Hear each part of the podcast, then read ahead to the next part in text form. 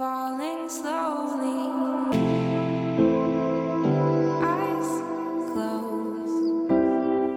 Du lytter til Sygt Stærk.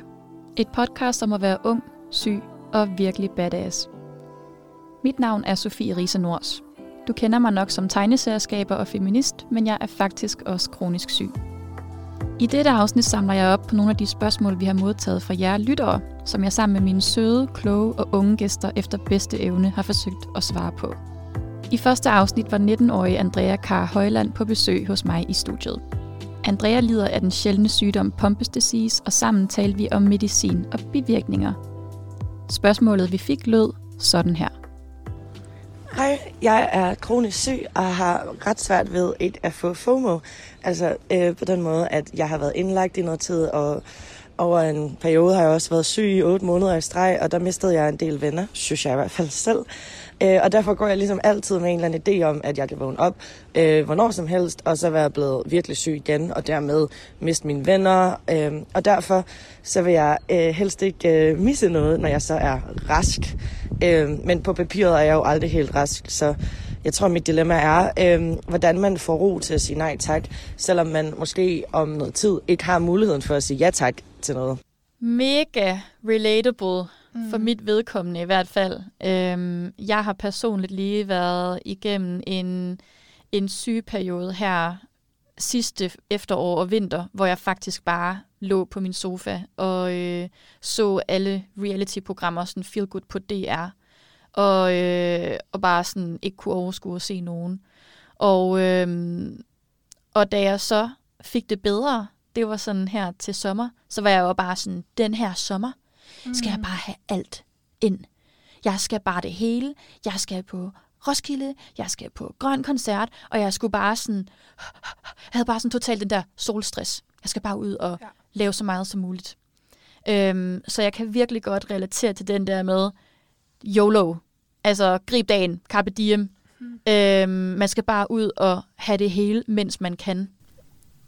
Det kan jeg jo virkelig også. Ja, meget. Øhm, jeg, jeg, den der med ikke at kunne sige øh, nej, den ligger virkelig også dybt i mit DNA efterhånden, fordi øh, som der også blev sagt, det med sådan, hvis jeg siger nej nu, når jeg har muligheden for at sige ja, om noget tid, så har jeg måske ikke muligheden for at sige ja. Det synes jeg var meget godt formuleret og meget spot on. Øhm, at det der med, at man faktisk kan få sådan, man vender sig selv til, at man bare skal sige ja til alt, fordi at nu har jeg muligheden, så nu er det bare med at sige ja til alle de arrangementer, jeg overhovedet kan. Og selvom at det måske ender med, at man ender på sygesengen, eller man ender med nærmest at gå ned med at blive syg af sådan, øh, du ved, af overanstrengelse, ikke? Så øhm, det kan jeg virkelig godt genkende det der med, at det er ret svært at sige fra, eller gå tidligt hjem, eller sætte sådan foden ned og sige, det her det er faktisk ikke lige øh, der jeg er hverken mentalt eller fysisk. Altså, jeg har jo fået et mantra, øhm, og jeg ved ikke, om det er fordi, at jeg er i slutningen af 20'erne nu, eller om det er fordi, at jeg har fået den her sygdom, og jeg oplever meget træthed, og jeg kan hurtigt blive socialt altså overstimuleret. Men jeg har fået et mantra, der hedder, man fortryder aldrig at tage tidligt hjem fra byen.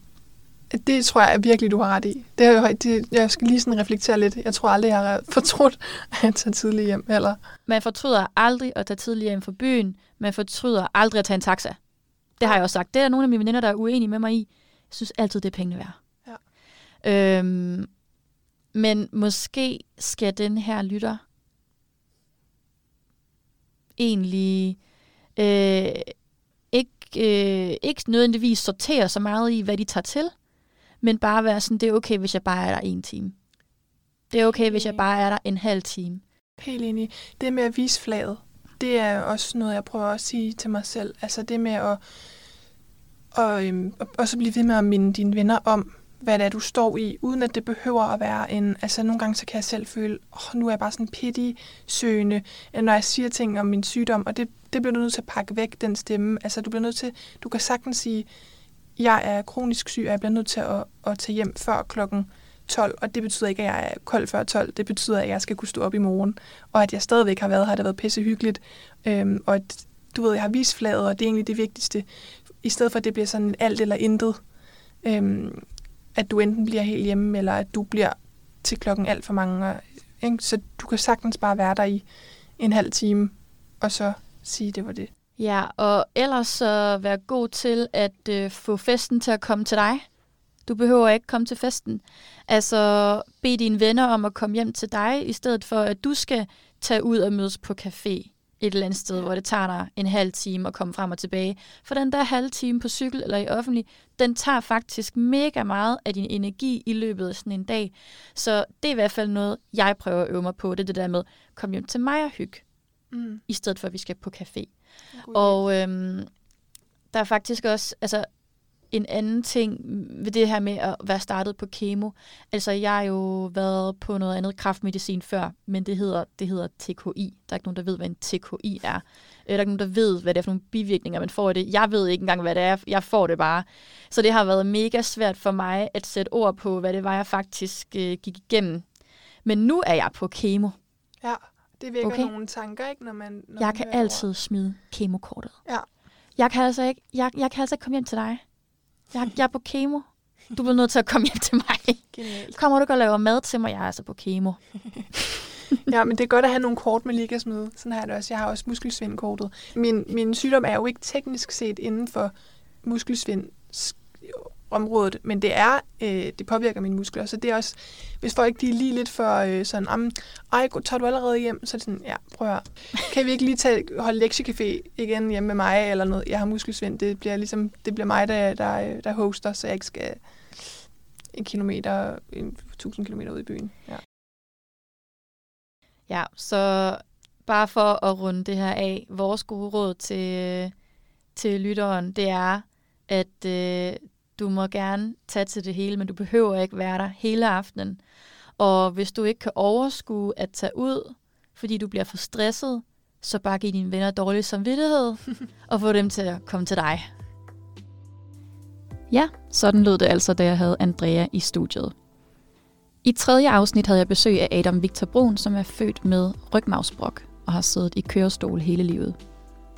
Vi talte om venskaber, og spørgsmålet vi fik lød sådan her. Jeg synes, det er svært at balancere, at jeg har behov for, at mine nære venner ved, hvor dårligt jeg har det, for at føle mig forstået, men er også bevidst om, at det kan være hårdt og tungt at være i som ven.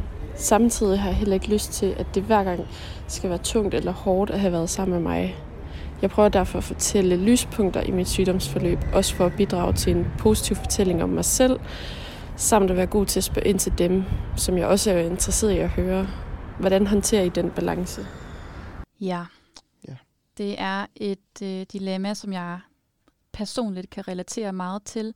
Især det her med at fremhæve de gode ting, som er noget, som bider mig lidt i røven nu i mit kemoforløb, føler jeg. Fordi jeg har haft det... Jeg har været stort set upåvirket af min kemoterapi lige indtil den her uge. Og jeg har gjort enormt meget ud af at fortælle mine venner om, ved du hvad, jeg kan faktisk næsten ikke mærke det, og jeg tager bare noget, noget, nogle kvalmepiller præventivt for mine bivirkninger, og så, så går jeg faktisk bare ud og har en helt almindelig dag. Og jeg får jo bare mega god feedback ikke? Og fra mine venner. De er bare sådan, wow, ej hvor fedt, ej hvor er jeg bare glad for at høre det. Og jeg kan jo, jeg kan jo godt mærke, at det er sådan et, phew, okay, så skal jeg ikke forholde mig til, at hun er dårlig, og hun er på kemo. Og nu, den her uge, der har jeg det faktisk dårligt. Og jeg synes, det er svært, at det er sådan lidt et maskefald for mig nærmest, at skulle sige, ved I hvad, jeg er, jeg er faktisk på kemo, jeg har det faktisk dårligt. Øhm, så det der med, at man pynter lidt på sandheden, eller at man vælger at, ja, altså hun, hun, hun, det er jo sådan en balancegang, lytteren går, hvor hun gerne vil fortælle om sygdommen, men hun vil kun fortælle om de gode ting.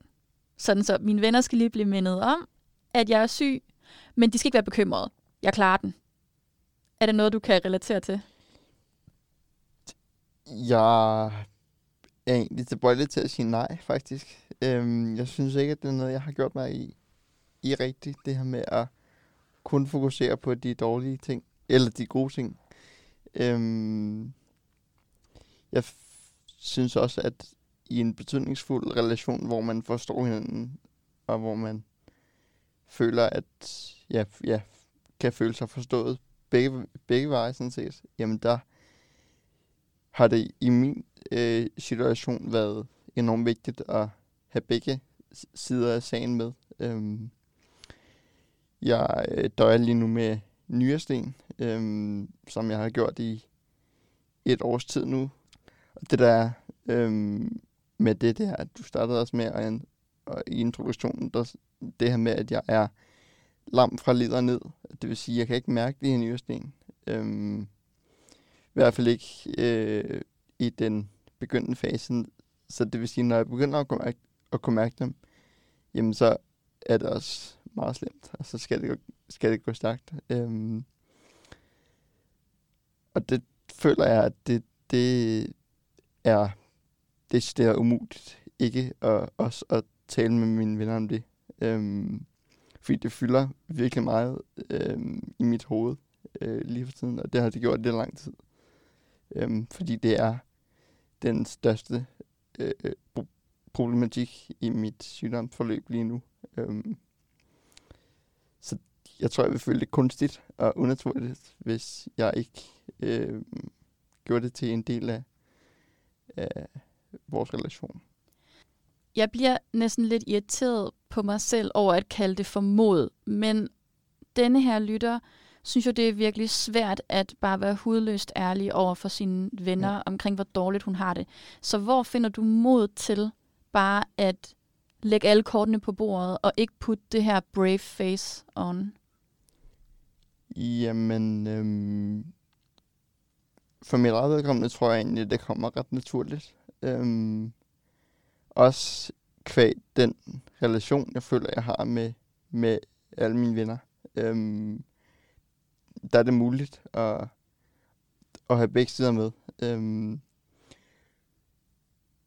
så jeg, jeg føler ikke, at jeg, jeg på en eller anden måde skal, skal tage til, tilløb eller sådan til at øhm, til at tale med dem om de dårlige, dårlige ting også. Øhm, og det er måske øh, vigtigt lige at sige, at det er ikke fordi, jeg ikke forstår øh, lytterens øh, dilemma overhovedet, for det gør jeg virkelig meget.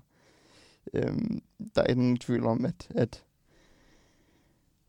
det kan være virkelig hårdt, det her med, hvordan man skal få det sagt. Øhm, det kan jeg også godt selv. Øhm, genkende. Øhm, fordi hvordan siger man, hvordan, hvordan melder man afbud til, til en fødselsdag, øh, fordi man ikke har det skide godt, eller hvordan, hvordan øh, når de spørger, hvordan det går, hvordan får man så sagt, at det går faktisk i helvede til. Øh, så jeg forstår godt øh, 100 procent øh, det øh, lytternes dilemma. Det er bare aldrig rigtig noget, der har, har fyldt i mit liv. Tror du, at det er hendes venner, der ikke er rummelige nok? Mm, ikke nødvendigvis, egentlig. Øhm, altså, jeg tror måske, at nu tror jeg måske lidt, vi er tilbage til det her med at gøre op med sig selv, i hvor høj grad sygdommen skal fylde i ens liv. Øhm, der lyder det måske lidt som om, på mig nu skal jeg ikke sidde og lave, lave analyse på lytterens liv, men det lyder måske lidt som om, at, at man har taget et valg om, at den ikke skal fylde super meget. Øhm, Ja. Hvilket jo er fuldstændig reelt. Og, øh, og så netop fordi man har taget det valg, så er det svært, øhm, næsten umuligt, at sige, når man har det skidt. Øhm, Det synes jeg er en rigtig god observation, altså at lytteren måske ikke er ærlig over for sig selv om, hvor meget det fylder. Og hvis man ikke er ærlig over for sig selv, så kan man jo heller ikke være ærlig over for, for sine venner og for sin familie. Og at det måske i virkeligheden er et spørgsmål om, at hun skal se lidt indad og, og, og se sig selv i spejlet. Ja. Og sige det til sig selv. Det fylder mere end, hvad jeg tør indrømme og hvad mm. jeg Mhm. tør stå, stå ved. Og næste gang jeg går ud af døren, så er jeg ærlig omkring det her i mit møde med menneskerne i mit liv. Ja. Mm. Jeg tror måske også, det hænger sammen. Jeg har det sådan, fordi at, at jeg sidder i en kørestol, og om lytteren, øh, om den er synlig eller usynlig, øhm, det, tro, det, det tror jeg også gør en enorm, en enorm forskel. Jeg tror, Øhm. den er usynlig. Okay, ja. Fordi så, øh, altså, så kan jeg lidt bedre, bedre forstå hendes rationale.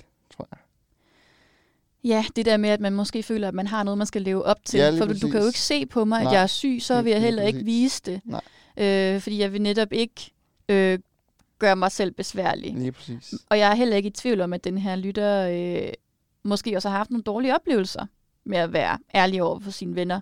Måske har oplevet at fortælle om, hvor dårligt det faktisk står til, og så blive mødt af sådan en, nå ej, nå, ej, det var da træls, men, øhm, men kan du huske, nu skal du høre om det her sladder, jeg har, eller et eller Ja. andet. Altså, så skal vi snakke om et eller andet andet, eller at man laver en eller anden joke om det, for at komme videre, at, øh, og måske at hun, hun så går med på det der med, jamen, så joker vi bare om det, fordi, jeg kan, altså sådan for at beskytte sig selv, Ja. ja. at hun kan mærke, at stemningen skifter, når hun bringer det på banen. Og så er det jo virkelig bare, et, altså så er det jo et spørgsmål, man må stille sig selv. Kan jeg leve med det omfang, mine behov bliver mødt i mine relationer?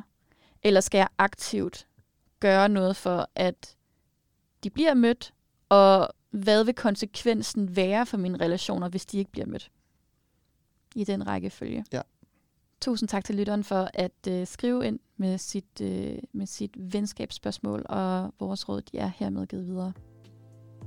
Det var altså Adam Victor Brun, der gav sit besøg med til en ung kroniker med venskabsproblemer. I fjerde afsnit har jeg besøg af tidligere paraatlet Stina Tange Kostrup på 29 år, som er født uden ben. Stina er inviteret i studiet som ekspert i ableism og repræsentation af folk med handicap i medierne. Det spørgsmål, vi fik, lød sådan her. Hej Stina, det er Emma. Øhm, jeg vil bare gerne spørge, om du føler der er nogen forskel på, hvordan mænd og kvinder øh, med handicap bliver fremstillet øh, i medierne, og hvad man sådan som medieforbruger skal være opmærksom på, når det kommer til køn og handicap. Jamen, ja, klart. Jeg synes, der er en stor overvægt af mandlig repræsentation af personer med handicap i mediebilledet, og jeg, jeg tænker, at det måske er noget, der er nemmere for folk at forholde sig til. Af en eller anden grund, jeg ved faktisk ikke hvorfor, men det er bare som om, det altid er en mandlig karakter, eller en mandlig... Øh, for eksempel under de paralympiske lege i Rio, var det en mandlig reporter med et handicap, de har sendt ud. Altså sådan, det, jeg ved ikke, om, hvad det lige går ud på. Det har jeg ikke lige svaret på. Men det er der da klart en overvægt af. Altså det er vel, øh, som det er på alle andre øh, felter med, med sexisme og repræsentation, at manden ligesom bliver kigget på som den her neutrale, det neutrale menneske. Ja. At manden er det primære, Ja. og så er kvinden noget sekundært. Okay. Øh, så sådan manden og det maskuline bliver ligesom set på som noget, der er neutralt, og som repræsenterer mennesket, Uh, hvor kvinden repræsenterer kvinder. ja. Altså så kvinden er meget mere kønnet, end manden er. ja, det giver god mening. Ja. Så, okay, det her kommer til at køre lidt langt ud, og, men, men har, altså, kan, man, kan man sige, at det der med, at, at når vi har kvinder på tv, så er det sådan ofte, fordi de er quote unquote fuckable, altså virkelig træls udtryk. Og, hvis man har en person med handicap, jamen det er ikke noget, vi kan lide at tænke. Altså sådan, om det, så, om det kan have noget effekt, det ved jeg ikke. Det synes jeg helt klart også er en god analyse, Ja, ja. at der er noget, øh, der er noget seksualisering ja. der også. Altså, jeg googlede movies about illnesses, og øh, der lagde jeg mærke til, jeg, jeg havde næsten ikke set nogen af, nogen af dem, vil jeg bare lige sige. Øh, jeg tror næsten kun, det var de urørlige, Mm-hmm. jeg havde set. ja. Og øh, jeg så alligevel sådan ud fra titlerne og øh, sådan billederne øh, Mm. på, øh, af af filmene, filmplakaterne, Mm. at der var nogle sådan overordnede temaer, som var ret kønnede. ja. Og de film, der handlede om mænd, der havde en kronisk sygdom eller en alvorlig sygdom, ja. de, øh, det var ligesom hans historie, der blev Ja. fortalt. Den handlede om ham og hans øh, kamp. Det er så også en anden, en anden ting, det der med, at Mhm. øh, filmene handler, altså om sygdom handler ofte om, at man skal blive rask. ja. At det ikke bare er en kronisk tilstand, som er der. Det er en kamp for at overleve kræft, eller, øh, eller heller øh, bare at sådan nå dertil, hvor man dør af sin sygdom på en værdig måde. Ikke? Ja. Men mændenes historie, de kunne ligesom stå for sig selv. Ja. Men hvor kvindernes historie, det var ofte fortalt som sådan en kærlighedstragedie, mm. eller en kærlighedshistorie. Mm. Altså deres historie eksisterede ligesom kun i kraft af, at der var en mand i billedet. Og, de ha- ja, og det handlede nemlig ikke om, hvordan øh, livet med deres sygdom var, men hvordan deres kærlighedsliv med deres sygdom var. Ja. Ja. Think about that. Ja. som Joe Biden vil sige. ja, det er virkelig interessant. Ja. Jeg ved ikke engang, hvad jeg skal sige til det. Jeg synes bare, det er... Man bliver sådan helt træt, ikke? På en eller anden Ja. måde. det gør man bare. Ja. Ja, og, det er jo, og, og- og der går de der tropes, som vi ser i alle mulige andre film, jo også bare så meget igen. ja. I hvert fald, hvad angår de her film om sygdom. Altså, at vi er interesseret i, og igen så er det det her med, at manden bliver repræsentant for, for mennesket, mm. og for, for sådan et neutralt udgangspunkt i den menneskelige experience. ja. Så de, deres historier, dem kan vi godt ligesom se, og alle kan spejle sig i dem. Det er jo også en anden ting, ja. at når vi laver film om mænd, så er det både mænd og kvinder og non-binære, der ser dem. Men Ja. når vi laver film om kvinder, så er det kun kvinder, der tager biografen og ser dem. Det er meget interessant. Så der er nok også sådan et, ja, et øh, kapitalistisk Mm. perspektiv. Helt klart. Altså har vi lyst til at repræsentere kvinder? Mm. Er der nok, er der penge i det? ja. Træls. er der penge i kvinder? Er der penge i kvinder? Ja, ja, hvis de ikke har tøj på, eller hvad? Er det sådan, vi er ude i? Nej, det er virkelig træls. Altså, det er virkelig en... Øh, det er, ja, det er, en, det er sådan en lidt deprimerende statistik på en eller anden måde, at man tænker, er vi ikke nået længere inden for nogle af felterne? Ja, og altså, når vi så snakker om repræsentation, så er det jo sådan, at når der ikke engang er ligestilling blandt altså raske, Mm. able-bodied, altså Mm. kropskapable mennesker, Ja. så går der jo endnu længere tid, før man mærker den ligestilling i andre mere marginaliserede grupper. Det må man sige.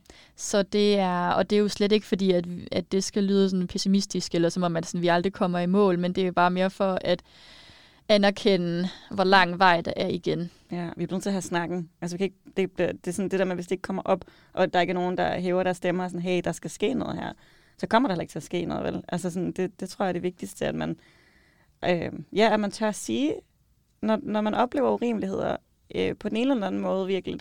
Altså, nu øh, har jeg set den der Sex Education, hvor øh, der også er den her karakter med et handicap og i kørestol, som rent faktisk det er så også en mand, så jeg ved ikke lige, men, men det er lidt for pointen er det irrelevant. Men det der med, at når han oplever urimeligheder, og han oplever at blive diskrimineret mod, han oplever hans, hans menneskerettigheder i virkeligheden, som det er, bund og grund bliver taget fra ham, så siger han fra, og det er så langt fra det, vi er vant til. Vi er vant til sådan, ej, men det er også, jamen det er også rigtigt, og du ved, jamen jeg skal ikke være til besvær. Den tror jeg virkelig sådan, er en grundfølelse, man har, når man har et handicap. Det er sådan, jeg vil ikke være til besvær.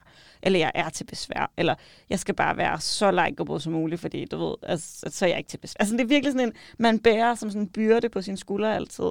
Og der tror jeg, det er virkelig vigtigt, at man bliver bevidst omkring, at man har den med sig, og prøver at lægge den fra sig, og være sådan, nej, jeg er ikke besværlig.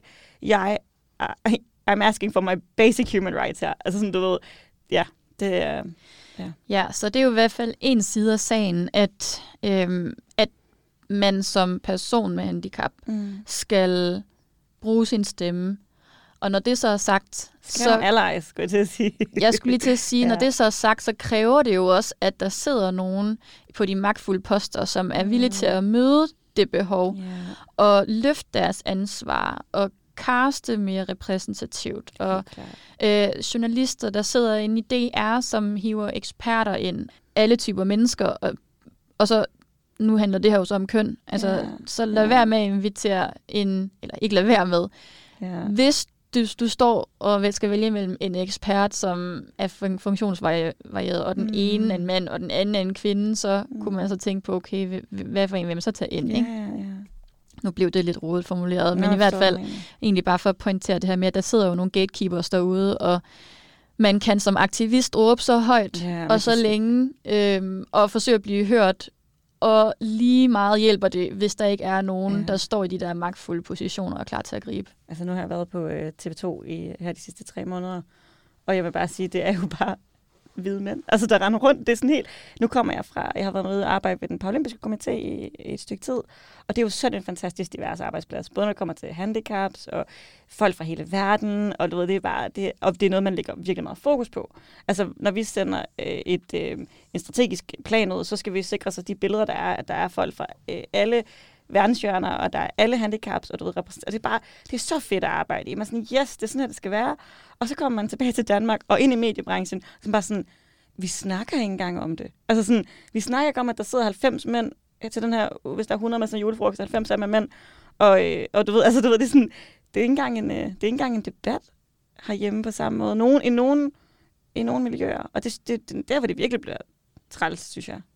Ja, jeg synes, vi skal stoppe øh, øh, den her diskussion på ordet træls. Ja. Øh, det synes jeg opsummerer snakken rigtig godt. Og Emma, tak for dit spørgsmål. Ja, her gav Stine og jeg dig måske lidt stof til eftertanke næste gang du ser en film med en syg eller funktionsnedsat person i hovedrollen, hvis du altså overhovedet gør det. Vi vender tilbage med endnu et afsnit, hvor vi samler op på jeres spørgsmål. Vi er glade for, at I vil være sårbare med os og give os mulighed for at normalisere de komplekse samtaler og med til at nuancere livet som unge kronikere for hele verden. I er sygt stærke. Du kan følge mig på Instagram på Sofie Riese Nors. Er du en ung kroniker mellem 12 og 24 år, der savner et ungefællesskab, så bliv en del af Sygt Stærk. Her kan du møde andre unge kronikere til sociale arrangementer, tage på sommerhusture og få et community med ligesindede. Det er helt gratis. Du har lyttet til Sygt Stærk. Tak for i dag. Vi lyttes ved.